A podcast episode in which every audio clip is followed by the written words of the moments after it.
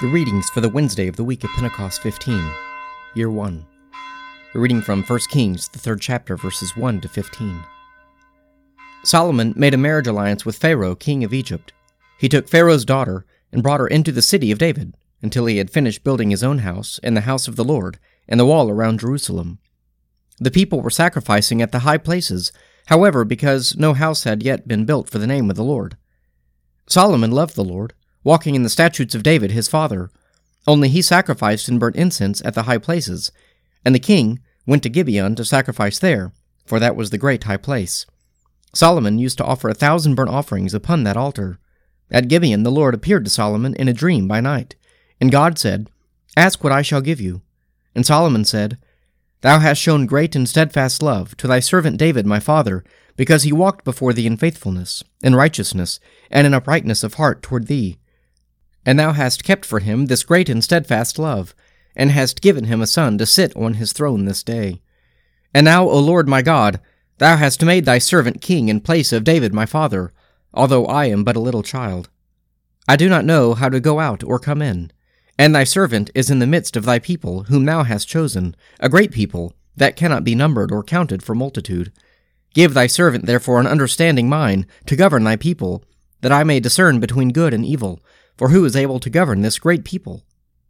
It pleased the Lord that Solomon had asked this, and God said to him, Because you have asked this, you have not asked for yourself long life or riches or the life of your enemies, but have asked for yourself understanding to discern what is right.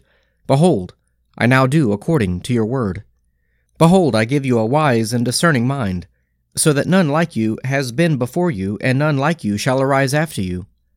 I give you also what you have not asked, both riches and honor, so that no other king shall compare with you all your days. And if you will walk in my ways, keeping my statutes and my commandments, as your father David walked, then I will lengthen your days. And Solomon awoke, and behold, it was a dream.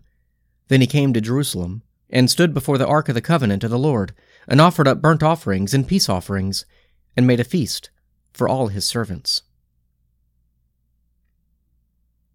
A reading from Acts, the 27th chapter, verses 9 to 26. As much time had been lost, and the voyage was already dangerous because the fast had already gone by, Paul advised them, saying, Sirs, I perceive that the voyage will be with injury and much loss, not only of the cargo and the ship, but also of our lives. But the centurion paid more attention to the captain and to the owner of the ship than to what Paul said.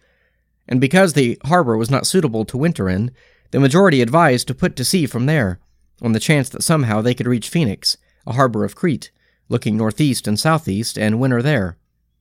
And when the south wind blew gently, supposing that they had obtained their purpose, they weighed anchor and sailed along Crete, close inshore. But soon a tempestuous wind, called the northeaster, struck down from the land, and when the ship was caught and could not face the wind, we gave way to it and were driven. And running under the lee of a small island called Cauda, we managed with difficulty to secure the boat. After hoisting it up, they took measures to undergird the ship. Then, fearing that they should run on the Syrtis, they lowered the gear, and so were driven. As we were violently storm tossed, they began next day to throw the cargo overboard, and the third day they cast out with their own hands the tackle of the ship. And when neither sun nor stars appeared for many a day, and no small tempest lay on us, all hope of our being saved was at last abandoned.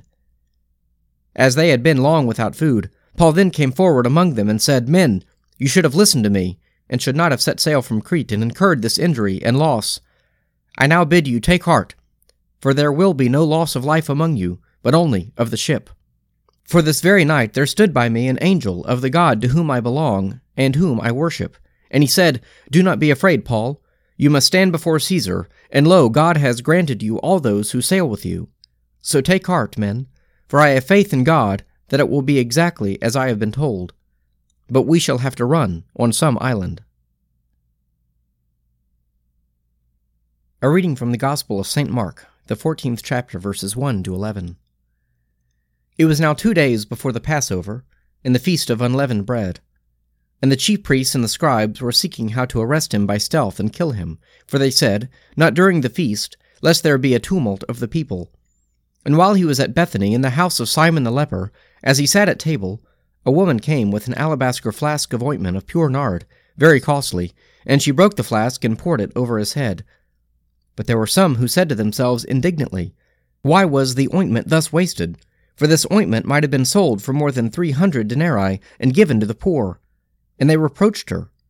But Jesus said, Let her alone. Why do you trouble her? She has done a beautiful thing to me. For you always have the poor with you, and whenever you will, you can do good to them. But you will not always have me. She has done what she could.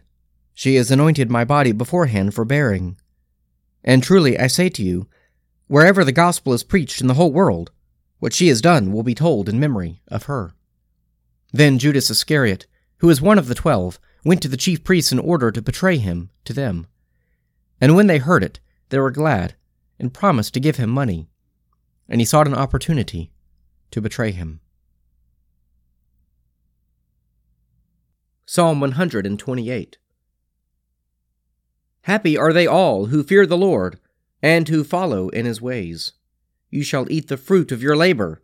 Happiness and prosperity shall be yours. Your wife shall be like a fruitful vine within your house, your children like olive shoots round about your table. The man who fears the Lord shall thus indeed be blessed. The Lord bless you from Zion, and may you see the prosperity of Jerusalem all the days of your life. May you live to see your children's children. May peace be upon Israel. Let us pray.